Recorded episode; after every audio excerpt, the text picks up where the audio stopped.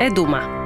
Realizované s finančnou podporou Fondu na podporu kultúry národnostných menšín.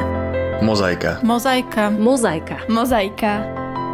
Podcast, ktorý sa venuje téme rómskych detí vyrastajúcich v nerómskom prostredí. Týmto podcastom by sme sa z Edumy chceli prihovoriť všetkým náhradným rodičom, ktoré prijali do svojej rodiny rómske dieťa. Vedume sme robili prieskum a zisťovali sme, čo ich trápi najviac, na čo najviac hľadajú odpovede. Moje meno je Darina Mikolášová, takisto musím priznať, že mám osvojeného synčeka a budem sa teda pýtať za vás. Dnes psychologičky Judity Malik z Výskumného ústavu detskej psychológie a patopsychológie, vítajte. Dobrý deň. A pozvanie do štúdia prijala aj Janka Plešková, to je dobrovoľná poradkyňa pre náhradné rodiny s rómskymi deťmi, autorka básni, ktoré vyšli aj knižne v slovensko-rómskych zbierkach a študentka, ktorá študovala dokonca v Spojených štátoch amerických. Janka, vítaj vítaj. Ďakujem. My ďakujeme, že si pricestovala až z Banskej Bystrice eh, kvôli tomuto podcastu. Budeme hovoriť o predsudkoch, pretože to, ako reagovať na predsudky, zaujímalo v našom prieskume mnohých rodičov, ktorí majú v náhradnej starostlivosti rómske deti. Otázka pre teba, Janka. S akými predsudkami si sa ty vo svojom živote stretla? Čo všetko si o sebe počula, než si sa dostala tam, kde si teraz? Bolo toho určite veľa a také najzákladnejšie, že vždy, keď som išla do obchodu, tak sa na mňa predavačky pozerali, sledovali ma.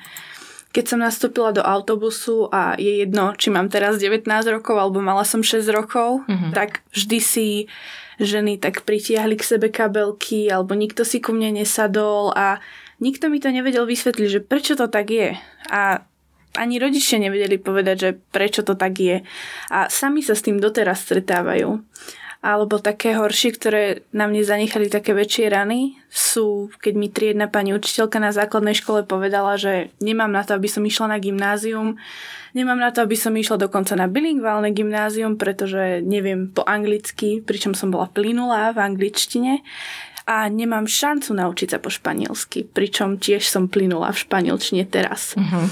Takže asi takéto základné, ale každý deň sa s tým stretávam. To sú naozaj eh, veľmi zlé veci. Mne sa to osobne ťažko počúva. Ako si dokázala na takéto niečo reagovať? Okrem toho, že si teda tej pani učiteľke nemenovanej radšej eh, dokázala teraz, že eh, si dokonca aj prekladateľkou zo začiatku to bolo veľmi ťažké, nevedela som, ako sa obhajovať, pretože ja som sa s tým v mojej komunite nikdy nestretla a vždy som všade chodila s rodičmi, lebo sa báli, že by sa mi niečo stalo. A ak sa niečo takéto stalo pred nimi, tak ma vždycky obhájili. Ale keď som bola sama, dostala som úzkosti, nevedela som, ako sa obhájiť častokrát som aj chcela plakať, ale nechcela som tej osobe ukázať, že ma proste zranila, tak som radšej počkala, kým prídem domov a proste v izbe som sa zatvorila a plakala som a bolo to veľmi ťažké. No teraz to riešim tak, že už si proste poviem, že nechcem tú negativitu v živote, že proste zázračné slovo dobre. Ja som to pochopila pred pár rokmi, že na čo sa hádať s tými ľuďmi? Keď si myslíš, že som špinavá cigánka, nemám dôvod im to dokazovať, že to tak nie je. Proste poviem, dobre, máš svoj názor, nejdem sa venovať tým negatívnym ľuďom, radšej budem venovať celú svoju energiu ľuďom, ktorí ma podporujú, ktorí vedia, že taká nie som. A ja mám tie predsudky, ale ja dám aspoň šancu tomu človeku, nech mi ukáže, že proste nemá mať prečo tie predsudky. Počkaj, a... aké máš tie predsudky?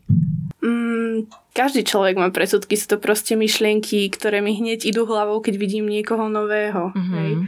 A sú aj negatívne, sú aj pozitívne, tomu proste človek nezabráni. Človek, čo môže urobiť, ako som povedala, dať šancu a spoznať toho človeka, spoznať jeho činy, aktivity, to aký je a proste zabudnúť na jeho výzor. Teraz, keď hovoríš o týchto veciach, ako sa ti na to spomína, ako sa ti o tom rozpráva? Cítiš ešte stále tie úzkosti, aké si cítila napríklad vtedy, keď si to prežívala, keď si mala tých ja neviem, 6, 7, 8 rokov a bola si v tej električke a videla si, že si chytajú tie kabelky a vy náhodou si ako 6-ročná niečo neukradla? Teraz to už vnímam tak, že sa to stalo. Čím viac o tom rozprávam, tak tým ľahšie sa mi o tom rozpráva ale keby si sa ma toto opýtala pred 3-4 rokmi, tak by som ti nevedela povedať. Povedala by som ti, že nič sa mi nestalo, že proste nezažila som žiadne predsudky. Teraz o tom otvorene rozprávam, pretože viem, že pomáha viacero mladým Rómom počuť takéto.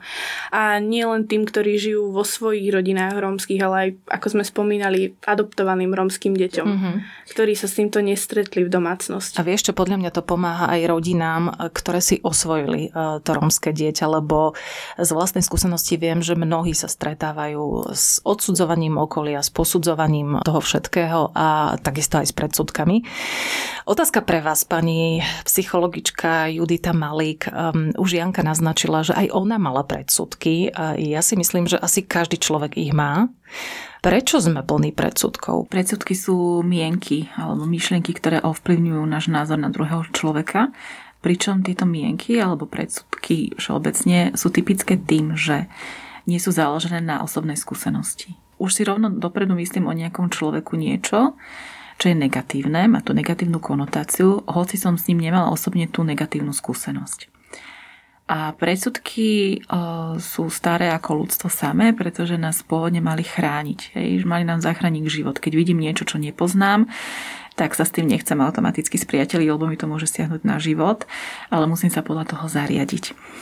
Ale evolúcia išla ďalej a verím, že sme sa posunuli milovými krokmi aj ako ľudstvo, pretože to, čo nás odlišuje od zvierat, je práve tá naša ľudská stránka. A to, že vedome pracujeme s predsudkami, vedome pracujeme na tom, ako vnímame samých seba, svoj seba obraz a ako sa rozhodujeme jeden s druhými ľuďmi. A keby som sa vrátila k otázke, že prečo teda tie predsudky stále v nás sú, oni v nás sú kvôli tomu, že sa potrebujeme zariadiť. Náš mozog funguje v zmysle, ak mi niečo nedáva zmysel, potrebujem to pochopiť, aj keby som si ten zmysel mal, sám vymyslieť alebo domyslieť alebo niečo prekrútiť aby som mal pocit, že niečomu rozumiem a v niečom viem fungovať. S predsudkami sa asi mohla stretnúť každá blondinka alebo policajt, keď ide dvojici, lebo už eh, na to reagujeme aj s vtipom. Áno, ja ako blondinka potvrdzujem, že som sa stretla a veľakrát sa stretávam. Uh-huh. A zároveň sú aj také, ktoré naražujú naozaj na sebaobraz, ktorý je založený na identite alebo národnosti. Hej? Že keď niekto niečo povie tak eh, v nepochopení, tak môžeme zareagovať, čo si Maďar alebo čo si Talian. Uh-huh. Bola som v Taliansku, predstavte si, tam hovoria, keď nikto nechápe, že či je Slovan. Takže naozaj je to, je to medzinárodné. Takže každý má tie predsudky, potvrdzuje to tie slova, ktoré sme hovorili predtým. Áno, a už sa do toho vnáša aj ten humor. Pretože my si tak zvykneme aj ospravedlňovať, že aj tie naše predsudky sú predsa bežné. Mm-hmm. To každý si to myslí, však už sú o tých blondinkách aj tie vtipy také dobré, hej, že ako keby sme už dokonca ako spoločnosť fungovali na nejakom nepísanom zákone, že, že si to musíme sami sebou kvázi nejak um, ospravedlniť. Vy ste spomenuli na začiatku niečo, čo vo mne zasialo také semienko nádeje, že už je to lepšie s tými predsudkami. Myslíte si, že môžeme niekedy dospieť do štádia, že ich ako ľudstvo vôbec nebudeme mať, keď budeme na sebe veľmi, veľmi pracovať? Pochybujem. Hmm. tak semienko nádeje nevsklíčilo. Pochybujem, ale v tom, čom vidím um, veľký význam je, že si vieme už pomenovať uh, nielen predsudky, ale aj súvislosti a hlavne to, čo povedala Janka, že ona vedela pomenať, že mala úzkosti. Mm-hmm. A to už je niečo, s čím vieme pracovať a čo vieme aj ostatných učiť. A keby som mala niekomu dať jednu radu, čo má vo svojom živote robí, že sa naozaj stretáva s predsudkami a že mu to ničí kvalitu života, alebo hoci tie predsudky nikto nahlas nepovedal a netlmočil, tak už ich automaticky očakáva. Tak hoci je to jedna rada, tak je veľmi ťažká, tak sa pripravte na to, že vám to síce nezachráni život, ale je tam tá nádej tiež vo mne. Celé je to o našom sebaobraze. Každý človek musí vedieť, kto je, čo ho robí tým, kto je musí si byť vedomý svojich silných aj slabých stránok hej? a budovať na tom svoje sebavedomie. Pretože odhľadnúť od toho, či sme e, Rómovia, Maďari, Taliani alebo Slovani, tak e, máme predsudky dokonca aj kvôli tomu, že keď je niekto prehnane sebavedomý a potrebujeme ho udupať. Proste vidíte to mentálne nastavenie, že aj keď je niekto šťastný, tak je podozrivý, treba s tým niečo robiť. Mm-hmm keď je niekto vysoký, nízky, malý, tučný, široký, bystrozraký a treba s tým niečo robiť, pretože nemôže predsa byť spokojný s tým, že však ja som úžasná oproti nemu a tiež nie som spokojná, hej? že niečo tam stále nehrá. My, my sme proste naprogramovaní tak, že nám veci majú dávať zmysel, a že nemáme byť nikdy spokojní. Ale keď sa budeme vrácať stále a stále a stále a budeme to stále opakovať, musíš si byť vedomý, kto si. Tak to je tá cesta, aby sme sa raz mohli na tie predsudky pozrieť z takého pohľadu, ktorý nás nezraňuje a ktorý nám dáva energiu v tom, aby sme my s našimi predsudkami nezraňovali iných. Janka prikyvuje. Idem ti dať slovo, pretože asi si sa našla v týchto slovách. Áno, našla som sa. Presne toto isté mi pomohlo, keď som sa začínala tak seba realizovať, že už idem proti tomu bojovať, už to nebudem ignorovať. Začala som si hovoriť, že prečo by ma mal súdiť niekto, kto ma nepozná, keď proste reálne sa poznám iba ja sama. Ani moja mama ma nepozná tak, ako sa poznám ja.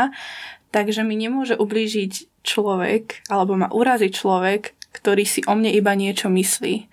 Čiže toto je tiež taká dobrá rada, že proste nepripúšťať si to, že iba vy viete, kto ste. Uh-huh. Alebo možno ešte potom pomáha naozaj sa tak uh, zdravo naštartovať, čo je asi aj ten tvoj prípad, že tak ja vám nejakým spôsobom ukážem. Lebo napríklad um, myslím si, že to sa netýka iba toho, že si Rómka a že mali voči tebe predsudky. Keď si rozprávala o tej učiteľke, tak mne sa stalo, že moja učiteľka triedna, keď som išla na žurnalistiku, sa na mňa pozerala, že ty chceš ísť na žurnalistiku a ja som si vtedy povedala, že ja aj teda nejakým spôsobom dokážem. Takže možno toto je tiež cesta. Čo ty na to? Určite áno. To, že ona ma podcenila, tak uh-huh. ma iba viac nabudilo pracovať na sebe. Um, ja mám pocit, že vždycky, keď sa niečo zlé udeje v mojom živote, tak sa to tak vygraduje a začnú sa mi diať také úžasné veci. Reálne potom, ako ona ma podcenila, tak ma začali volať na školenia. Začala som písať. V tom roku som bola súčasťou prvej zbierky rómskych básní, čiže jedno negatívum vymenilo 10 lepších vecí. Takže Čiže vlastne netreba, môžeme áno. poďakovať v podstate áno, určite tej áno. učiteľke. Ale samozrejme, e, ja to zľahčujem, netreba, netreba hneď um, takýmto spôsobom reagovať uh, na tých, ktorí nám dávajú tie polena pod nohy. Nech sa páči, pani psychologička Judita Malík. Ja by som asi dodala to, že uh, to, čo vy popisujete, že ste mali negatívnu skúsenosť a že vás to naštartovalo, tak uh, za tým by som hľadala hnev. Mm. A hnev a hoci ako je spoločnosti odsudený, pretože sa bojíme, že hnev rovná sa rovno facky agresivita, tak eh, hnev dodáva veľkú silu a energiu. A to je to, čo vás potom posilnilo, že ste si mohli dovoliť neplakať a nelutovať sa, ale nahnevať sa a vziať tú energiu a pretaviť ju na niečo konštruktívne. A to je eh, veľké plus, ale zároveň musím povedať, že aj tak sa to nemá diať. Hej?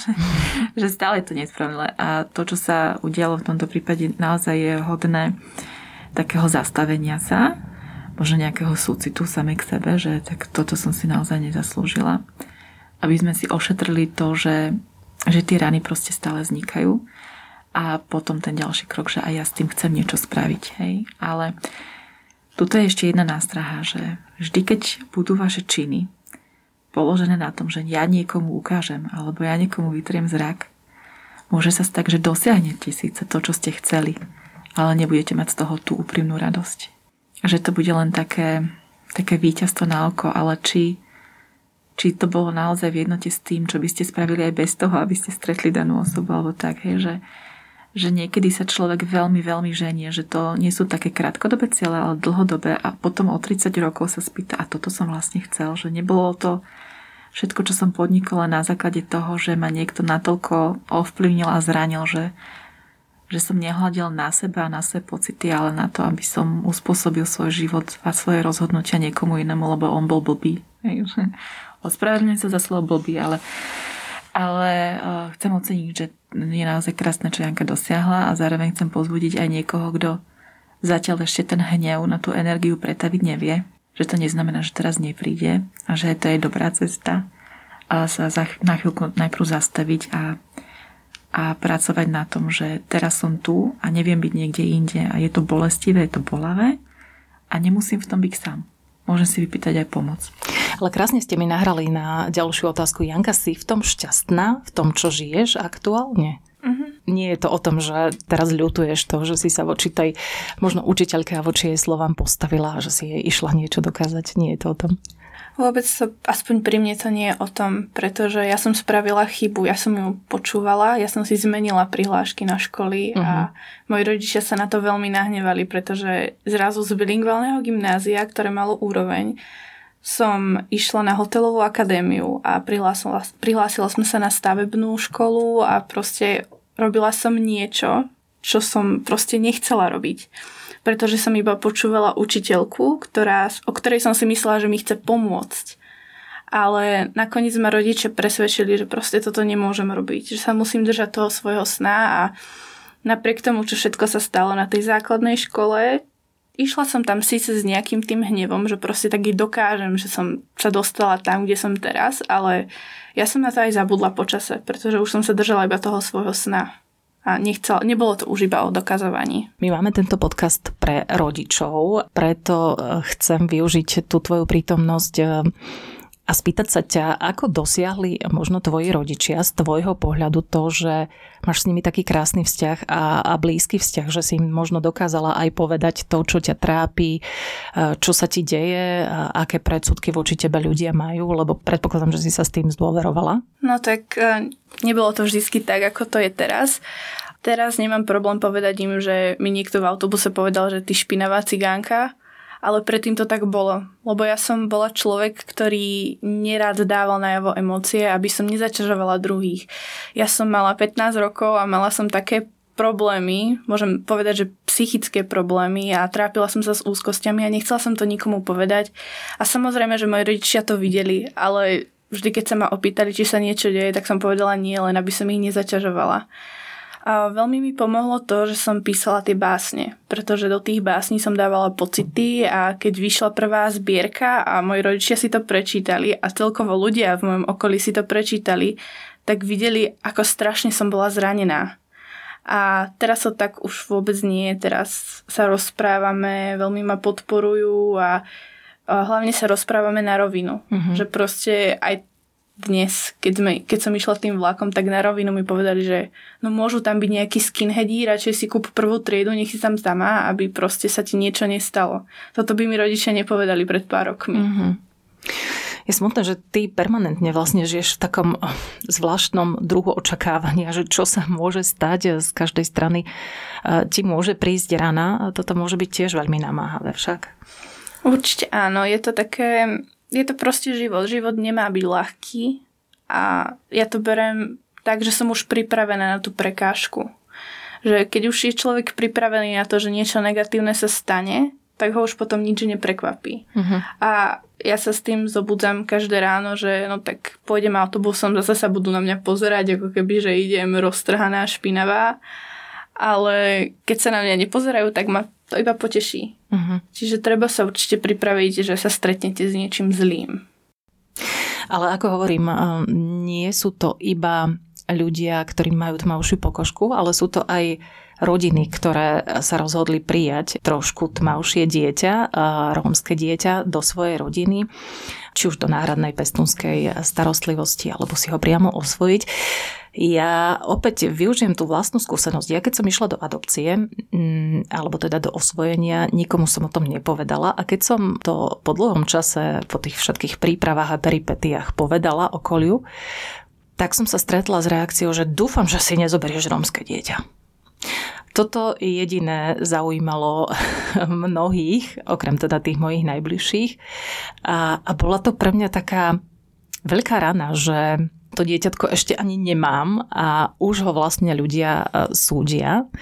Otázka pre vás, pani psychologička Judita Malík. Ako majú rodiny po tej siahodlhej príprave reagovať na tie predsudky, s ktorými sa budú stretávať zo strany okolia, možno veľakrát aj najbližšieho. Tak ako som hovorila, že keď sme sami za seba, tak musíme pracovať najprv na svojom seba obraze, na ktorom si postavíme sebavedomie, aby sme vedeli potom reagovať v tých situáciách tak e, teraz e, v otázkach adopcie tiež musíte mať vyjasnený svoj sebaobraz, pretože e, žena ide do adopcie s tým, že si musela prejsť svojimi háklivými témami. Nie som matkou, neviem byť matkou, alebo si prešla nejakými procesmi, kedy sa o dieťatko snažili a nevyšlo to. A automaticky tam môže byť nejaké narušené sebavedomie. A ťažko sa nám v tom narušenom sebavedomí alebo v nízkom sebavedomí potom reaguje na takéto apely a na takéto predsudky, pretože ich berieme veľmi osobne a nemáme v tom taký ten čistý štít. A na adopciu zvyčajne bývajú teda dvaja partneri. Sú samozrejme situácie, keď iba jeden. Ale keď sú dvaja, tak musíte otvoriť túto tému ešte predtým. To znamená, že čo budeme robiť ak? Ako sa v tom cítiš? A nadviažem teraz na Janku, že ona, ona má radšej už tie negatívne očakávania, tak a najviac nás bolia predsudky od ľudí, o ktorých by sme to najmenej čakali, alebo v prostredí, ktoré sme vnímali ako bezpečné. A ukázalo sa, že aj tí ľudia, ktorí sme si mysleli, že poznáme a budú reagovať inak, sú schopní týchto predsudkov ja vám môžem pridať moje predsudky. Hej, ja ako psychológ by som mal mať dieťa, ktoré sa mi nehádže o zem. Nemôžem dávať e, rady e, rodičom, keď ešte ja nemám sama dieťa. Mimochodom mám, hej, všetko, čo platí, e, čo hovorí pravda, platí to, ale keď som bola absolventka, neexistovalo, že moja rada rodičom bola taká istá, ako keby som mala 5 odchovaných detí. Zároveň neviem, či si uvedomujete, ale keď idete do manželskej poradne, viac ako meno psychologičky vás zaujíma, či nie je sama rozvedená. Mm-hmm. A nemôžete teda tým pádom dávať nejaké rady, ak máte sami patalie, alebo môžete tak rať tak radu, ktorá je úžasná, ale povede si, no ale videla som jej deti. Čo tam môže povedať? Čiže tie predsudky sú naozaj stávané jedine na tom, aby sme chránili samých seba. Hej? Vystavujeme sa nejakému riziku a nejakej zraniteľnosti a tak ten predsudok dám. A keď máme vyčistený sebaobraz, nastavené hodnoty spolu s partnerom a pripravené cestičky, ako sa bude reagovať na takéto apely, tak e, máme z polovičky vyhraté. A tá druhá polovička sa nedá natrénovať, to je život. to je to, že sa naozaj s tým budete stretávať a budete sondovať. Čo to vo vás robí, na čo vás to, na čo vás to upozorňuje. Hej? Keby som si tak veľmi vymyslela, napríklad ako by reagovala mamička so svojím dieťaťom na ihrisku, keby ku nej prišla iná mamička a povedala, ty máš taký dobrý vzťah s tým synom, poraď mi, čo mám robiť. Pretože automaticky každá mamička so svojím dieťaťom sa vníma ako neschopná matka, ktorá nemohla svoje telo donúčiť, aby donosila vlastné dieťa, niekde zlyhala ako žena a už sa to mele, mele, mele, mele. Skôr by som sa stretla so situáciou, že mamička, ktorá má osvojené dieťa, sa hámbi spýtať inej mamičky, ako to ona robí a nech jej, nech jej pomôže, ako má uspávať dieťa. Alebo ako má obmedziť sladkosti. Alebo donútiť to dieťa jesť brokolicu. My ženy sme strašne haklivé na to, že na seba obraz stavíme na tom, ako nás vníma okolie. A veľmi sa porovnávame. A možno práve toto je tá lekcia od života, že pri tom svojom dieťatku sa to idete učiť spolu s ním že sa idete učiť to, že nie je dôležité, ako ma vnímajú oni, ale či ja som v tom šťastná a spokojná. A je jedno, či ješ alebo nieš brokolicu. Takže nedá sa na to pripraviť, dá sa tomu pomôcť v tom, že si to pomenujete a potom vás môže prekvapiť, že keď 16. krát budete počuť otázku, dúfam, že si neberieš rómske dieťa, tak môžete zareagovať, no japonské im došli, tak ja už neviem čo. Mm-hmm. Ešte mám jednu otázku súvisiacu s tým, než prejdeme teda ku konkrétnym otázkam, ktoré mali rodičia, ktoré do rodiny prijali rómske dieťa v našom prieskume Edumi. Mm, chcem sa spýtať, či pomôže v tomto smere aj nejaké také upratanie tých ľudí, ktorí majú tie otázky. Či je toto východisko z núdze? Lebo napríklad e, ešte pridám vlastnú skúsenosť, keď moje dieťa trošku podrástlo, samozrejme, že sa na mňa nepodobá, e, je, je úplne iný, zvlášť to vidno v lete napríklad, to sa všetci pozerajú, že s kým ho mám. A stretla som sa s otázkou, ktorá smerovala priamo k nemu. A čo si ty s cigánom z voza vypadol? A ja som si vtedy povedala, že s takýmito ľuďmi jednoducho nemôžem prichádzať do kontaktu, lebo nás zraňujú. A upratala som okruh známych.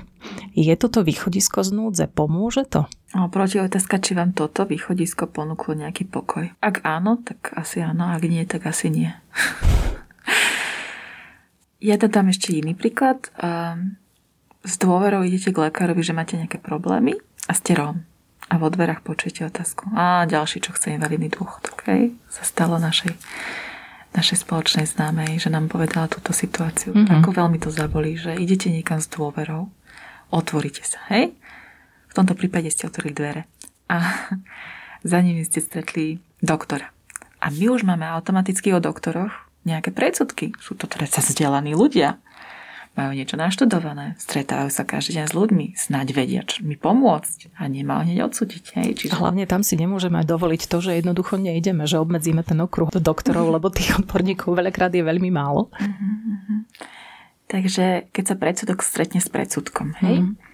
Takže keď eh, vás zraní eh, z, vás, z vášho okolia predsudok od niekoho, koho by ste naozaj nečakali, tak eh, sa na chvíľku stište skôr, než vám pôjde pusa, tak lebo, alebo ruka, hej, že buď facka, alebo povedať, mm-hmm. že je vôľ, ale to asi nepriniesie ten pokoj, iba nejakú tlmu tú energiu z toho hnevu, ale prečo sa ma to dotklo?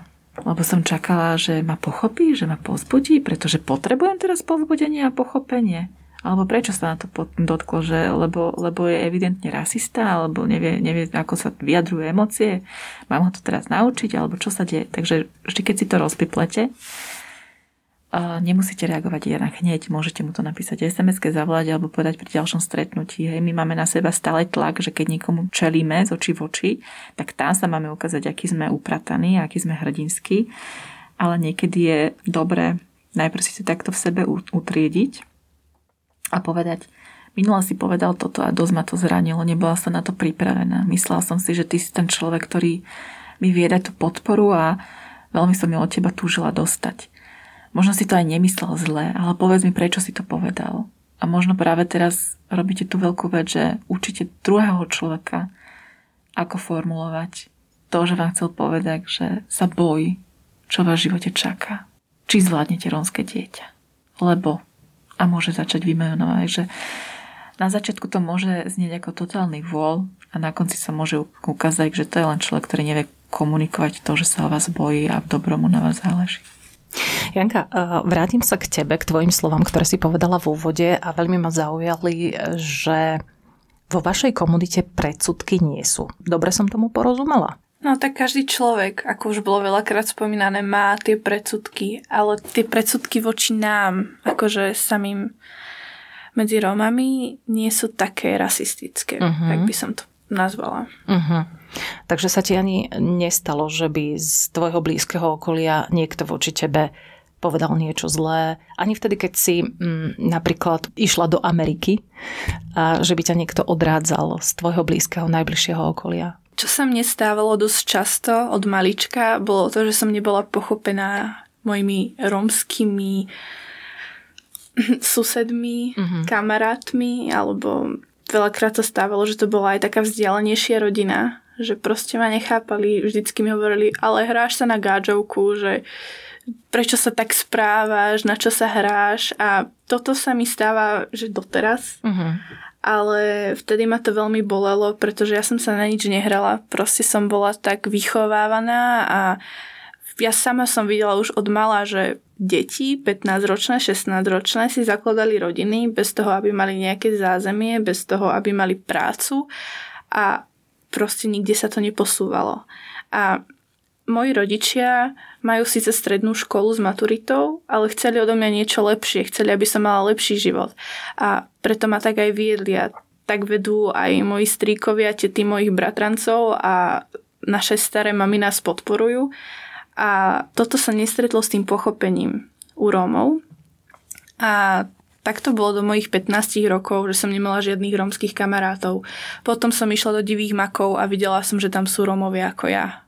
Zrazu som sa stretla s tým pochopením, že to, čo ja robím, nie je hranie sa nejaké neromstvo alebo zapieranie svojej rómskej časti, ale robím to pre seba, pretože chcem lepší život. Ty dokonca vo voľnom čase sa na dobrovoľníckej úrovni venuješ aj divadlu v Rómskom divadelnom klube v Banskej Bystrici. Opäť narazím na tie predsudky. Je to amatérske alebo dobrovoľnícke divadlo? To je bábkové divadlo Aha, okay. na raz cestí, ale bola som tam akože v hre a potom sa venujem aj španielskému divadlu dobrovoľníckému. Neuveriteľné. A myslíš si, že keby si chcela byť profesionálnou herečkou, nie tou dobrovoľníckou alebo teda tou amatérskou, myslíš si, že by si narazila na predsudky spoločnosti, že hm, Rómka alebo prosto má tmavšiu pokožku? Mm, myslím si, že by som sa stretla s tým, že by som vždy hrala iba také role, ktoré by sa týkali inej etnicity. Mm-hmm. Že by som nehrala mm, snehulienku. Určite nie. Hrala by som možno nejakého trpaslíka, pretože som malá. Tmavá. A mm, možno po prípade by som bola vždy obsadzovaná do tých rómskych hier alebo... Chcela by si hrať tú snehulienku? No chcela by som si to vyskúšať. Mm. Chcela by som byť niekedy tá hlavná v tom predstavení. Lebo ja si myslím, že ak nie sú výborní romskí herci, že to berú tak amatérsky ako ja, tak nikdy sa nedostanú do tých predných rol. Že väčšinou sú vždycky tak vo vedľajších. V tej druhej triede Áno. máš pocit? Áno. Mňa v tejto súvislosti zaujíma, ty musíš byť maximálne silná osoba a tvoji rodičia takisto. Kde tú silu beriete? Čo vám ju dodáva? Ja som sa už tak naučila proste fungovať, že nikdy si neberem tie negatíva z tých ľudí a veľmi mi pomohlo to, že som sa zbavila toxicity v mojom živote. Mm-hmm. Že mhm. proste keď vidím alebo cítim, že ten človek je negatívny alebo má nejaké negatívne pripomienky do môjho života, tak sa snažím obmedziť ten kontakt. Že proste sme dospelí ľudia, samozrejme, keď ho stretnem na ulici, tak nebudem teraz po ňom nadávať alebo vykrikovať alebo ignorovať, proste fungujeme ako dospelí ľudia, ale snažím sa venovať moju plnú energiu ľuďom, ktorí ma podporujú. Ako som už na začiatku spomínala, že radšej ako presviečať toho človeka, že som dobrá a že si zaslúžim tú jeho pozornosť napriek všetkým okolnostiam, tak tú energiu vložím do ľudí, do mojej rodiny, do mojich kamarátov, do štúdia, do mojich aktivít. Proste rozložím všetku tú negativitu, ktorá by mohla byť v mojom živote na tú pozitivitu v týchto aktivitách. Toto môže byť jedna z veľmi dobrých rád, ktorá môže pomôcť určite aj mnohým rodičom, ale aj Rómom, ktorí nás aktuálne počúvajú a rómskym deťom, ktoré boli možno osvojené. Ale poďme teraz ku konkrétnym otázkam, ktoré majú práve rodičia, ktorí do rodiny prijali rómske dieťa a zdôverili sa nám s nimi v našom prieskume. Píše jedna rodina, vojdeme do obchodu s dieťaťom, ktoré je očividne iné, má tmavú pokožku, tmavé vlasy, oči a všetky oči v tom obchode sa uprú naň. Niečo podobné ako e, zažívala Janka. Toto sa stáva veľmi často. E, mne sa dokonca stalo, opäť poviem osobnú skúsenosť, že nás so synom sledovala predavačka a potom povedala, že viete čo, ale vôbec sa na vás nepodobá, to musí byť celý tatinko. A ja som len tak prikyvla, že, že áno, že nevysvetľovala som v tomto prípade. Ale keď nás sledujú práve z toho dôvodu, že to dieťa je rómske, je iné, a stáva sa to v obchode, stáva sa to možno na dovolenke kdekoľvek. Pani Malík, ako máme reagovať? Máme vysvetľovať, že to dieťa je osvojené? Tak ja by som upriamila pozornosť na dieťa a na seba a nie na to, čo potrebujú ostatní, ale že prečo to potrebujem ja riešiť ak to riešim z dôvodu, že to dieťa sa na to pýta, alebo že je to dieťa v tom nesvoje, tak ja si na čase práve otvárať tú, tú možnosť tvoriť si vlastný sebaobraz, lebo deti sa rodia veľmi sebavedome. Neviem, či ste si to všimli, to sú malé paradnice, ktoré sa štafírujú pred zrkadlom a sú krásne, vedie to povedať. Uh-huh. Chlapci, ktorí sa neboja niečo nové vyskúšať, pretože im to predsa pôjde, lebo však je to teraz im to išlo. Čiže sebavedomie u detí je niečo, s čím sa narodili a teraz záleží od e, ich rodiny, čím to sebavedomie e, budú zrkadliť. Či deti vidia, že rodičia sú na nich hrdé, či e, sa tešia z ich úspechov, alebo či ich odrádzajú od toho, že by mali skúsiť niečo, čo im nepôjde. A sebavedomie je to, čo vidíme na prvý pohľad a pod tým celým sa skrýva ten sebaobraz. A ten si dieťa tvorí tak, ako ho vnímajú rodičia. Hej, že do troch rokov si dieťa o sebe myslí, že je súčasťou tela matky. Stále si to proste myslí, pretože on zaplače, mama pribehne. Tak, eh, Aj osvojené dieťa si to myslí. A ak ste ho získali ako naozaj malinké babetko Uh-huh. a naozaj rea- vy ste tá osoba, ktorá na neho reaguje, keď ho boli brúško, tak ho pomasírujete a keď to smrdí, tak ho prebalíte. Takže vy ste ten človek, o ktorom si naozaj to dieťa a to malé babetko nemá dôvod nemyslieť, že nie je vašou súčasťou. Uh-huh. Vy naplňate jeho prioritné potreby a vy tam tvoríte tú vzťahovú väzbu. A my, my vieme, že vzťahová väzba už je o tom, že mamičke na brúško, babetko neumývať, hladkať, mojkať, a dojčiť. Ale to je niečo, čo proste sa teraz neuskutočnilo, ale nie je dôvod, aby sa to nenahradilo. Ja mám aj taký silný príbeh z jednej literatúry, ktorá, ktorý ma veľmi oslovil ešte dozadu, neviem koľko, roky dva. A, tak ako sme teraz psychológovia naučení drilovať si tú vzťahovú väzbu, tak jeden, jeden pán psychológ v Amerike priznal, že išiel s veľkým predsudkom do jedného detského domova, kam ho zavolali, že jedno dievčatko má problém. A to dievčatko malo problém aj taký, že bolo veľmi citlivé na dotyky. Keď sa ho niekto čo len prstom dotkol, tak mu to spôsobilo enormnú bolesť. A tým, že sa dostalo toto dievčatko do detského domova, tak predpokladal, že tam bola nejaká matka, ktorá sa o neho nevedela starať. A ono naozaj dlho trvá, kým sa nejaká takáto zvláštna um, choroba objaví a otestuje, čiže ako babetko, ktoré máme sklony mojkať, ňunkať, pusinkovať, to muselo byť naozaj veľmi uplakané, ubolené babetko. A tak predpokladal, že keď sa mu dostávalo od jeho matky bolesti pri hladkaní, že to bude stiahnuté um, už s nejakými psychickými poruchami mladé 5-ročné dievčatko, že to bude asi dieťa, ktoré sa bude bať uh, svetla, ktoré sa bude bať kontaktov, ktoré bude určite smutné, úzkostné, nebude vedieť spávať, proste to, čo si naozaj neželáme do života, tak to si tak uh, stelesňoval. To boli tie jeho predsudky. Áno, áno. A ktoré sú ale podložené, že tak asi toto nás učili mm-hmm. v tej škole, tak to nejak by to asi aj mohlo vyzerať však. A asi by som sa mala na to pripraviť, keď tam to dieťa nabehne a bude mať ofinu do čela. A, ale prišlo to najspokojnejšie, najkrajšie dievčatko. Spievalo si, ukazovalo kresbičky, rúžové šaty, dva copiky. A keď sa opýtala na mamu, tak povedala, ja viem, že ona sa po mňa vráti, však ona iba na takom liečení, ona má depresiu, viete? Takže bolo to naozaj veľmi, veľmi krásne a naozaj spokojné dieťa, ktoré bolo v našom slovniku, tuto medzi nami troma, upratané. Bolo to upratané pekné dieťa. A jemu to samozrejme nedalo a začal pátrať, čo sa tam stalo, že to dieťa je normálne. a navštívil teda mamičku. A tá povedala, že mala veľmi ťažké tehotenstvo, naozaj veľmi ťažký priebeh pôrodu a že mala veľmi silnú popôrodnú depresiu, že ona nevládala zdvihnúť než dieťa, ona nezvládala zdvihnúť e, spadnutú vreckovku, ale bola na to všetko sama. A jediné, čo dokázala, bolo, že dieťa mala v koliske, ona pri ňom iba ležala a vedela o sebe, a to ten je sebaobraz, že ona vedela, že nech je škaredá alebo hlupá, alebo akákoľvek chce, ale že má naozaj krásny hlas a že vie pekne spievať. Mm-hmm. A tomu maličkému bábetku, vždy keď zaplakalo, začala spievať. A to bola tá cesta lásky. To dieťatko, toto konkrétne dieťatko nechcelo, aby ho hladkali, preboha, ako to bolelo. Nechcela ani, aby ho tak často prebalovali. A ona to nestíhala, nevládala. to bolo výborné, to bola výhra. Táto matka bola výhra pre toto dieťa.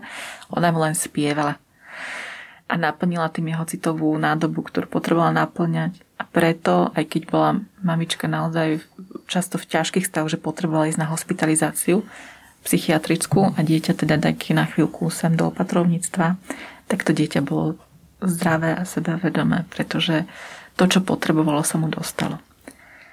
A adoptované deti možno nedostali to, čo by sme dopreli každému bábetku na tomto svete, ale dostalo sa im tej výsady, že niekto im to chce nasytiť a musíte proste hľadať ten spôsob, aký, aký je ten kanál, cez ktorý to dieťa vníma.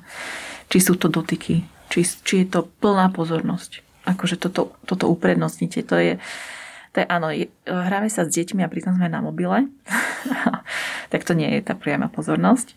Priama pozornosť je, že vnímame, cítime, pýtame sa, doplňame si, že reagujeme na to dieťa a že ono vidí, že na ňo reagujeme. A v tom sa tvorí jeho sebaobraz. Vidí, že na ňo reagujeme. A keď si všimnete, že stačí vojsť so svojim dieťačom do obchodu, aby ste mali všetku pozornosť sveta, tak sa najprv ubezpečte, ako to vníma dieťa. Či si všimol, že to, že to má nejakú negatívnu konotáciu. Možno, možno si dieťa v tom svojom sebavedomí a na jednom krásnom detskom svete povie, že vás prenasledujú, lebo ste tá najkrajšia mamička v obchode, hej? A možno povie, že to je čudné a že sa trochu bojí. A, a to je ten priestor, aby ste to otvorili. A potom už zrazu nemáte pocit, že sa musíte pred niekým obhajovať alebo niekoho za to vytrieskať.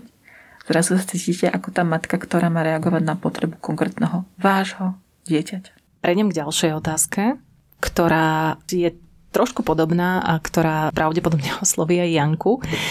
Píše rodinka, predavačky na moje rómske deti reagujú ako na druhú triedu. Je to konkrétna mamička, ktorá sa nám s tým zdôverila. Okrikujú ich, nechaj to, nerozhadzuj to. Ak by v obchode neboli so mnou, mali by to veľmi ťažké. Učíme ich, ako na to reagovať inteligentným, nie hádavým spôsobom. Táto mamička sa chce spýtať, ako môže naučiť dieťa vedieť sa obhájiť, nielen teda v takýchto situáciách. A neviem teraz, kto začne. Janka má vlastnú skúsenosť, a Juditka je psychologička.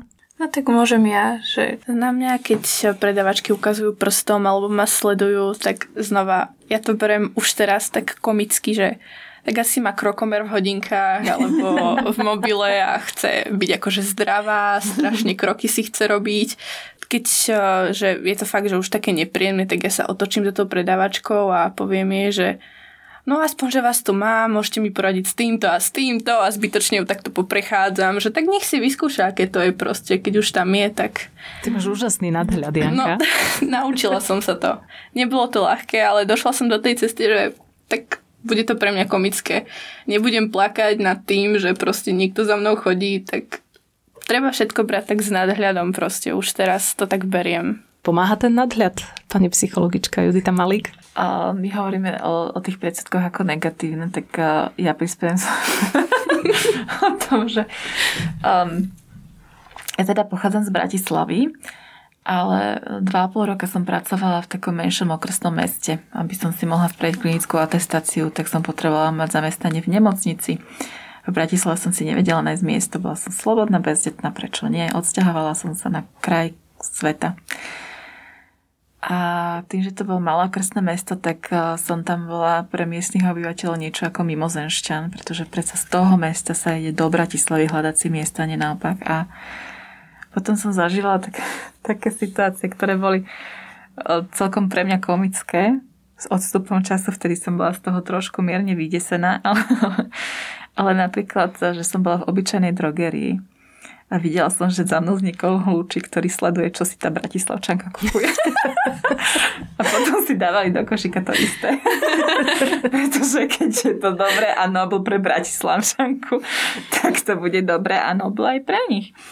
A prvý šok, čo som tam napríklad spôsobila, keď som sa spýtala, že či môžem platiť kartou aj bezkontaktne, tak to už, to normálne som zdvihla vtedy obraty v tej banke, že si každý pýtal, že čo je to PayPal a tá bratislavčanka to má.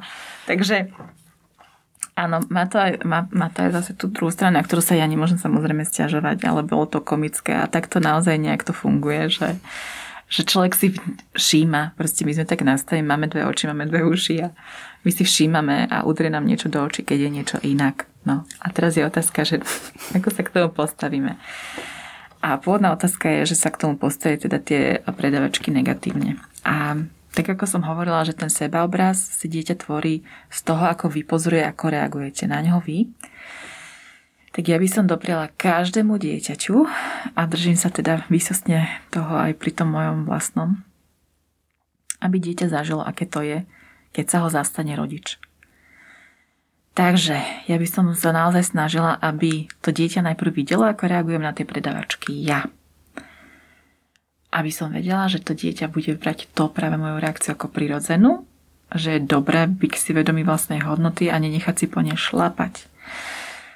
A tak by som sa spýtala pani predavačky menej konfrontačne, že, že nie, že či má problém, a ale že všimla som si, že sa niečo deje, že sa, uh, a neviem sa v tom celkom význať. Uh, je to niečo, s čím vám my môžeme pomôcť, lebo všimli sme si, že teda chodíte za nami. A tá predávačka bude zaskočená. Chvála Bohu, že je zaskočená, pretože to znamená, že dieťa vidí, že aha, ja keď niečo pomenujem, tak donútim človeka, aby sa na tým zamyslel. Potom sú predávačky z neviem akej planety, ktoré môžu byť rovno útočné. Mm-hmm. Jasné, že mám problém, však čo si myslíte, že ja to budem z vlastného vrecka platiť, čo vy tu pokradnete?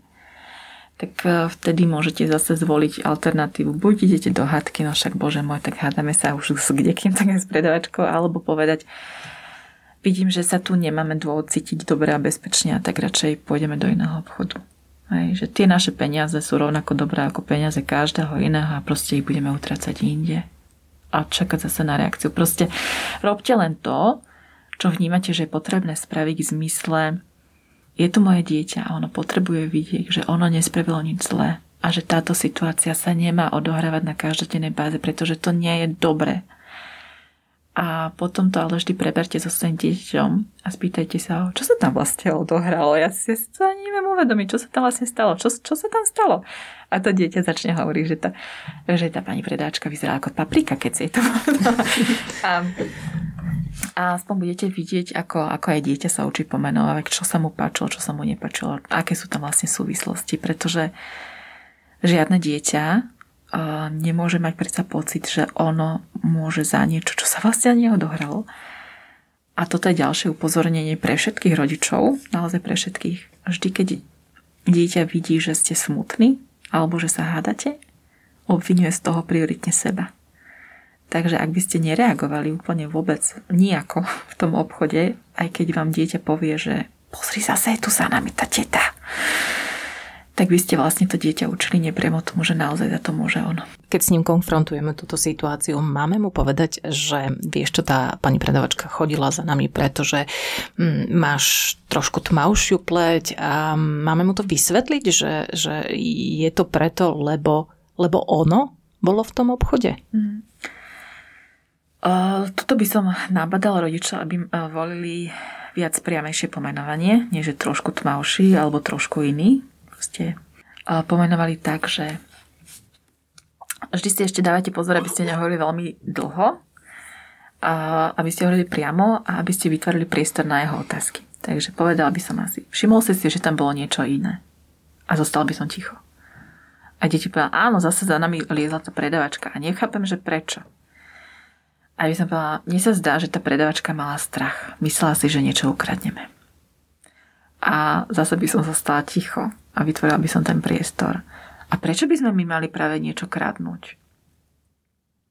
Ja som povedala, no. Mohla si myslieť, že budeme kradnúť kvôli tomu, že vyzeráme asi trochu inak ako ostatní. Ako inak? a povedať, asi si si sám všimol, niekto z nás má o, také do zlata vlásky, niekto má také tmavé vlásky, niekto má také oči, hen také oči. A normálne by som išla normálne. Deti, deti sa neboja toho, keď poviete, že existujú černoškovia, existujú Vietnamci a, a všeobecne Aziati a že inak vyzerá Talian a inak vyzerá Nor. A že teda ty konkrétne vyzeráš tak, že si Róm a môže, môžeme zase otvoriť. A čo to znamená byť Róm? A prečo si teda myslíš, že Rómovia kradnú? Proste vytvárate priestor na otázky, lebo tá diskusia je nevyhnutne dôležitá v tom, aby sa dieťa nehambilo a aby videlo, že vy sa nehambíte pomenovať tie veci, ktoré sa dejú. A pointou tohto rozhovoru je, že teta buď mala niekedy sama nejakú zlú skúsenosť alebo ju vystriehali ostatní, aby si dávala na to pozor. Mm-hmm. A robila to kvôli tomu, že sa bála. Dobre, toto je situácia, keď sme s tým dieťaťom v obchode, ale potom príde situácia, keď dieťa samé ide, alebo ho pošleme do obchodu niečo kúpiť a buď sa nám, ako Janka hovorí, nezdôverí svojim rodičom a, a príde domov smutné, lebo mu niečo povedali, alebo nám to rovno povie, že vieš čo, tá pani predavačka na mne tak pozerala a povedala mi, že uh, som špinavý Róm a môžem niečo ukradnúť. Ako ho v tomto prípade učiť obhájiť sa? a čo mu povedať? Asi by som najprv skúmala, že ako sa pri tom cítilo. Či bolo skôr vylakané a riešila by som potom to, ako, ako pracovať so strachom, alebo či sa cítilo ukrivdené, alebo či sa cítilo pošpinené. Hej. A išla by som zase príkladom, že kedy sa stalo niečo podobné mne. Akože áno, keď, keď sú to rodiny, kde sú bieli rodičia, majú rómske dieťa, asi nezažili, že by na nich niekto kričal, že niečo chcú ukradnúť, lebo sú špinaví Rómovia. Ale možno zažili, že ja neviem, že ich vyhadzovala nejaký hrozný učiteľ práve na skúškach. Alebo že mali dojem, že si že uprednostnili niekoho iného na pohovore v práci, pretože sú iba taký a hen taký a onaký a že ako vám to zle padlo. Keď dieťa bude vedieť, že aj vy máte tú istú skúsenosť, bude mať menší strach zdôverovať sa so svojimi skúsenosťami. To je jeden bod. A druhý bod je, normálne to pomenovať, strašne ma to rozčulilo, že toto si si musel zažiť. Akože bol to nefér, vôbec si to nezaslúžil a problém nemáš ty, ale tá predavačka. Uh-huh. Čo si to dovoluje? Uh-huh. Nemôžete to ale prehnať. Akože dieťa sa možno aj poteší, že, že vidí na vás ten hnev, ktorý si nemohlo prežiť ono v tej situácii naplno, pretože to je obyčajné dieťa a to je veľký človek. Ale keď uvidíte, že vy máte ten hnev, tak pre ňoho je jednoduché vidieť niekoho, ako sa hnevá opodstatnenie. Ale keď to preženiete, pozor, tak si dieťa môže povedať, že ja už to nebudem hovoriť, pretože sa otecko iba rozčulil, alebo mamička. Takže vždy to ešte tak um, ošetriť tým, že ja mám v sebe hnev, pretože nechcem, aby si si niečo také zažíval, ale ďakujem ti, že si mi to povedal. Mm-hmm. A že čo spravíme na budúce. Chceš ísť ešte niekedy sám do obchodu, alebo pôjdeme do iného, alebo najprv tam pošleš mňa dopredu, aby som si to s ňou vybavil. Robte s dieťaťom stratégiu, aby sa cítilo, že má niečo natrenované a potom bude ochotnejšie v tých situáciách sa otvárať novým skúsenostiam. Ešte vám nechám slovo, ak môžem. Zdôverila sa nám ďalšia rodinka, ktorá bola prekvapená z toho, že pani učiteľka pri osvojenom rómskom dieťati povedala, že je veľmi príjemne z neho prekvapená. Zrejme očakávala niečo iné. Alebo ďalšia píše, známi majú taký predsudok, aj keď v dobrom povedia, že vieš, on je taký živý, lebo veď však rómsky je. Naražajú hneď na tú, na tú identitu. Ako majú tieto rodiny reagovať na slova buď pani učiteľky, alebo týchto blízkych, známych? Pani učiteľke by som poďakovala, že ja som z nej prí, príjemne prekvapená a čakala by som, že ako zareaguje ona na to. To je výborné. Viete, mne sa osobne stávalo, že na mňa ľudia reagovali hlavne v múzeách, keď som bola pri sarkofágoch. že mám grécky nos. A ja som nevedela, či je to dobré alebo zlé. Tak som sa vtedy veľmi zatvorila na toho človeka. Aj ty máš grécky nos. A čakala som, či poďakuje, alebo sa urazí. Takže asi toto je tá voľba. Mm. Takými jej zbraniami, alebo ich zbraniami. Ich zbrani. Viete, lebo musíte si najprv čo vlastne tým chcela povedať, lebo najhoršie komplimenty sú tie, ktoré sú vlastne vyčitkou. Mm-hmm. To, mhm. je, to je podpasovka, to je v kategórii nevyžiadaná rada pre mňa, to je niečo zlé. A podľa toho, hej, že ako ste nastavení, že či... A čo ste si vlastne mysleli, že bude? Hej? ale, ale nie v hneve. Ale teda uh, nechá trošku zaskočiť aj tú pani učiteľku, aby vedela, s čím vlastne má dočinenia, že vás chcela vlastne pochváliť, že robíte dobre to, čo robíte, ale že to mohlo dopadnúť úplne hrozne. Hej? Že toto, toto by som asi nenechala tak, ako mohla by som si mávnuť rukou, že bože môj, tá je nejaká zaostala, ale... Mm, keď je to učiteľka, ktorú budete stretávať ďalej, asi je dobré, nech je nastavíte trošku zrkadlo, pretože keď to správa pri vás, tak asi to bude robiť aj pri všetkých ostatných deťoch, ktoré sú nejakým spôsobom iné. A čo sa týka druhého, že, že je ten prementný, lebo, lebo predsa veď vieme, že je rómsky, tak, tak by som sa usmiala, že áno, že milujem to na ňom. Hej? Že uh-huh. Prečo... Hm, Niekedy sme dopredu nastavení do obrany, pretože sme už zažili tak strašne veľa bolestivých predsudkov, že môže byť osviežujúce ich brať naozaj, že on je taký, alebo áno, je, a je to super. Akože čo by som robila s nejakou príspatou kvetinkou túto? By si čítala šlabikáre v troch rokoch. Čo, ja by som, čo by som s takou mohla robiť? Tak to si aspoň potancujeme.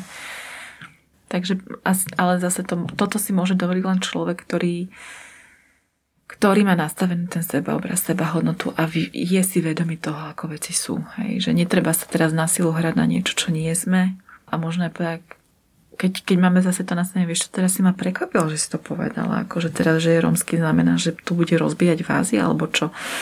Ale to je zase o toho, ako, ako vyplynula tá situácia. Janka, nedá mi neobratiť sa opäť na teba. E, tej pani učiteľke, ktorú si mala, sa bude asi štikútať po dnešnom podcaste. E, bola taká situácia, že ti potom povedala možno osobne, alebo možno odkázala e, po niekom, že si sa dozvedela, že by povedala, že je z teba príjemne prekvapená? Lebo toto nečakala, veď si predsa len rómske dievča, ktoré, ktoré malo ísť iným smerom? Ja som sa asi po roku alebo po dvoch rokoch znova vrátila na základnú školu iba pozrieť učiteľov a, ale nikdy sme sa nedostali k tomu, že a teraz jej idem povedať, čo všetko som dokázala. Aj keď som s prvotnou myšlienkou tak išla, že a teraz im idem ukázať, že ma proste podcenili a ukážem im, aká úžasná osoba som ale keď som videla učiteľky, ktoré ma podporovali a ktoré proste za mnou stáli a bojovali proti tej pani učiteľke, ktorá ma takto hnusne podcenila, tak som proste zabudla na všetko, čo som si tam... Ja som si tam neprišla nič dokazovať. Ja som dokázala sama sebe, že som proste takáto pracovitá a že to, čo ona urobila, je zlé. Áno, je to zlé. nemá to robiť. A hlavne, keď je tu triedna pani učiteľka, má proste podporovať tie deti. Ale je to proste jej chyba. Ona, keď bola presvedčená, že to nezvládnem, tak určite sa možno jej niečo v živote stalo, že ju niekto podcenil a teraz sa to snaží vrátiť, alebo snažila som sa nájsť rôzne také myšlienky, že ako ju ospravedlniť kvázi za to jej správanie, ale čím staršia som, tak tým viac si hovorím, že všetci sme ľudia, všetci robíme chyby a proste raz bola v mojom živote, naučila ma, ako proste bojovať proti takýmto veciam a fakt, že iba vďaka nej možno som tu iba teraz. Že vďaka nej som tak pracovala, ako už bolo spomínané, že ten hnev sa premiene na energiu a na pracovitosť a neviem, určite je to teraz už nezazlievam, aj keď, aj keď to vtedy bolelo. Teraz to už neboli, teraz som rada, že som ďaleko od nej a keď chce ničiť život iným, tak nech ho ničí, ale raz sa jej to vráti určite. A možno sú situácie, kedy ani netreba verbalizovať a došlo jej to možno samej. Aspoň teda skúsme dúfať, že to tak je. Nie, ja vás opravdu nedošlo. Hovorí psychologička. Hovorí psychologička, ktorá to celé zaklincuje, ale viete, ono sa môže stať, že keby aj Janka jej povedala, že tak vidíte, kam som sa dostala a vy ste ma podceňovali, tak e, málo kedy je človek tak schopný seba reflexii, keď je priamo konfrontovaný, aby to uznal. A skôr by to mohlo dopadnúť horšie, že a ty si kto, ja si ťa nepamätám. Alebo áno, však ja som vedela, že, že to dokážeš a preto som ti potrebovala tak ešte takto naložiť, aby si sa s tým tak popasovala, hej, že a práve to je to, čo som hovorila na začiatku, že je veľmi ťažké zakladať svoje rozhodnutia len na jednom človekovi, pretože sa to nikdy, nikdy nemusí dopadnúť proste dobre, môže sa vám to vypomstiť. Takže ja ocením nejakým prístup, uh-huh. že si z toho zobrala to dobré a to zlé sa rozhodla vypúšťať e, zo svojho života. Sice nie je dobré predtým zatvárať oči, čož sa ani tuto nedieje, pretože sme to pomenovali a išlo si proste ďalej. Ešte sa vrátim k tým rodičovským otázkam. A toto je otázka, ktorú, alebo toto je príbeh, ktorý sa stal mojej kamarátke, ktorá si osvojila ako samožiadateľka rómske dieťa. Jej rodina mala také predsudky a jej mama povedala, že toto dieťa nikdy nebude z nášho cesta a ani nie je. Ako má možno ako rodič osvojeného dieťatka reagovať v takýchto situáciách? Keď má predsudky tá vlastná rodina. Máme sa od nej oddeliť, alebo im nechať čas, že sa to nejakým spôsobom spraví, že to spraví to dieťa a podobne? Asi by som sa spýtala, že eh, čo je to, na čo ťukli, na tú citlivú strunku. Či sa ona sama niekedy cítila vyňatá z tej rodiny.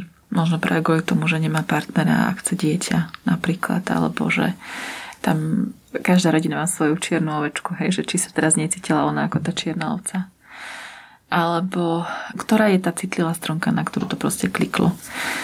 Otvorila by som to v zmysle tom, že ty mi to asi hovoríš, lebo máš strach, či to zvládnem. Alebo ty mi to asi hovoríš, lebo by si mi dopriala, aby som mala vlastné. A toto nie je to, čo si si pre mňa ako matka pre svoju dceru predstavovala. Hej, že ako náhle to otvoríte v tej pravde, tak môžete dostať tú informáciu, ktorá ukáže pravú podstatu toho, že to nemuselo byť odsudenie, mohlo to byť nie, nejaké také bolesť, bolesť matky, ktorá vidí bolesť svojej cery, ktorá si proste predstavovala pre ňu niečo iné. Hej? A keď tam už dáme tú, tú, tú myšlienku za tým, že to vlastne nemalo byť, že ti ideme nepríjemňovať svet a život a nepríjmeme nikdy tvoje adoptované dieťa, ale že je za tým láska alebo strach od daného človeka, tak už potom môžeme voliť. Či využijeme dieťa, ktoré zlomí aj tie najtvrdšie srdcia, alebo či tomu uspôsobíme svoje kroky a rovno sa spýtame, dobre, takže ťa nikdy nemám volať na narodeniny, alebo nemám s tebou kúpovať teraz kočík, alebo že povedz mi ty, v čom sa cítiš príjemne, pretože ja osobne sa cítim príjemne v tom, že budem matkou tohoto dieťaťa. Keď tie predsudky ale idú ešte ďalej a dá nám napríklad naša rodina a častokrát sa to stáva také ultimátum, že buď si zoberieš teda, dobre, súhlasíme s tým osvojením, ale musíš si počkať na biele dieťa, poviem to natvrdo, biele dieťa, alebo keď si zoberieš rómske, tak nás už nekontaktuj, lebo nikdy ťa nepríjmeme a nikdy nepríjmeme toto dieťa. Keď zajdu predsudky takto ďaleko, čo s tým? Záleží od vás, že v čom cítite pokoj. Ale ja tak radím ľuďom, aby sa rozhodovali, že zober si situáciu A, zober si situáciu B, povedz si ju nahlas, pričom z toho cítiš pokoj. Ak v tejto situácii cítite pokoj, že si počkáte na biele dieťa, budete mať podporu rodiny a je to jediná vec, ktorú si viete predstaviť a máte v nej pokoj, choďte do toho. A keď máte konkrétne dieťa, ktoré ste už videli, už ste z neho úplne nadšené a rodina vám hovorí toto a máte pokoj v tom, že ale bude to ťažké, ale ja cítim, že toto je tá cesta pre mňa. Tak choďte do toho a ak to robila tá rodina, toto odsudenie ako výstražný prst pre vás, aby ste od toho cukli alebo ukázali vám, že vás milujú a chcú pre vás to najlepšie a preto vám dávajú túto podmienku, tak ak to bolo naozaj z lásky, tak uvidia aj svoju dceru šťastnú, aj s tým rómskym dieťatkom a babetkom ak to bola láska, tak sa zmenia, tak prídu. Že potrebujú vidieť možno ten konkrétny prípad a príklad. Ak uvidia, že ste šťastná. Uh-huh. Posledná otázka pre vás obe. A začnem tebou, Janka. Keď budeš mať niekedy deti, ktoré sa budú bohužiaľ stretávať s predsudkami, ako budeš reagovať ako mama? Čo im povieš? Budem čerpať z vlastných skúseností. Dúfam, že ostanem vždy taká pozitívna, ako som aj teraz, že to budem brať s nadhľadom a že sa budem snažiť nezatvárať pred tým oči a mám okolo seba ľudí, ktorí si prešli takýmito vecami, mám okolo seba odborníkov, s ktorými spolupracujem a dúfam, že sa niečo z toho na mňa nalepí aj v budúcnosti, že budem môcť poradiť svojim deťom nielen ako tá mama, ktorá vie všetko najlepšie, ale možno aj nejaký, ako nejaký odborník, ktorý sa tomuto venuje už dlhšie. A záverečné slovo oň poprosím psychologičku Výskumného ústavu detskej psychológie a patopsychológie pani Juditu Malik. Čo by mohlo tak najviac pomôcť podľa vás rodinám, ktoré nás aktuálne dopočúvali a majú vo svojej rodine prijaté dieťa, ktoré je rómskeho pôvodu? A stretáva sa buď ono, alebo aj tie konkrétne rodiny s predsudkami. A aj sa budú stretávať. Na čo myslieť? Ja by som radila spraviť si taký silný moment, nejak si ho spritomniť. Ja mám rodiny, ktoré sú strašne nahnevané na svoje deti. Viete, že niečo rozbijajú alebo nepočúvajú a to je taký hrozný čert. Ja strašne nerada počúvam, keď rodičia hovoria takto o svojich deťoch. A ja ich vtedy vediem, že spomente si, keď ste ho prvýkrát uvideli a spomente si na ten pocit. A keď si znova pripomeniete, že nevidíte tie problémy, ale vrátite sa k tej podstate, tak sa tým rodičom normálne rozžiari tvár a až sa zahambia. Že čo vlastne riešia a že kde je vlastne tá podstata. A v situáciách, že sa stretávate s predsudkami, áno, bohužiaľ budete sa s nimi stretávať ďalej, ale vybrali ste si tú cestu, pretože viete, čo je skutočne dôležité že tam bolo dieťa, ktoré potrebovalo lásku a vy ste sa vtedy rozhodli, že tú lásku budete tomuto konkrétnemu dieťaťu dávať. A to je ten silný moment, o ktoré sa opierať. Nie to, že nejaká hlúpa učiteľka alebo predavačka alebo že dieťa, ktoré sa veľa jaší, má veľa energie a pýta sa vás otázky, na ktoré vás nikto dopredu neprichystal, ale že ten silný moment, že ste sa stretli, aby ste spolu boli. Tak to je to, pričom by sa vám mala práve teraz rozžiariť tá tvár a v čom by ste si mali povedať, že áno, že malo to zmysel a bude to mať zmysel ďalej. Veľmi si vážim, že ste boli dnes v štúdiu a to hovorím o oboch našich dnešných dámach. Ďakujem vám veľmi pekne, že ste prišli. Rozprávali sme sa v dnešnom podcaste Mozaika s Jankou Pleškovou, ktorá to naozaj ďaleko dotiahla. A ďakujem veľmi pekne, že si prišla z Banskej Bystrice. Ďakujem za pozvanie. A veľmi si vážim aj to, že prišla psychologička výskumného ústavu detskej psychológie a patopsychológie pani Judita Malík. Ďakujem za vaše rady. Ďakujem aj ja.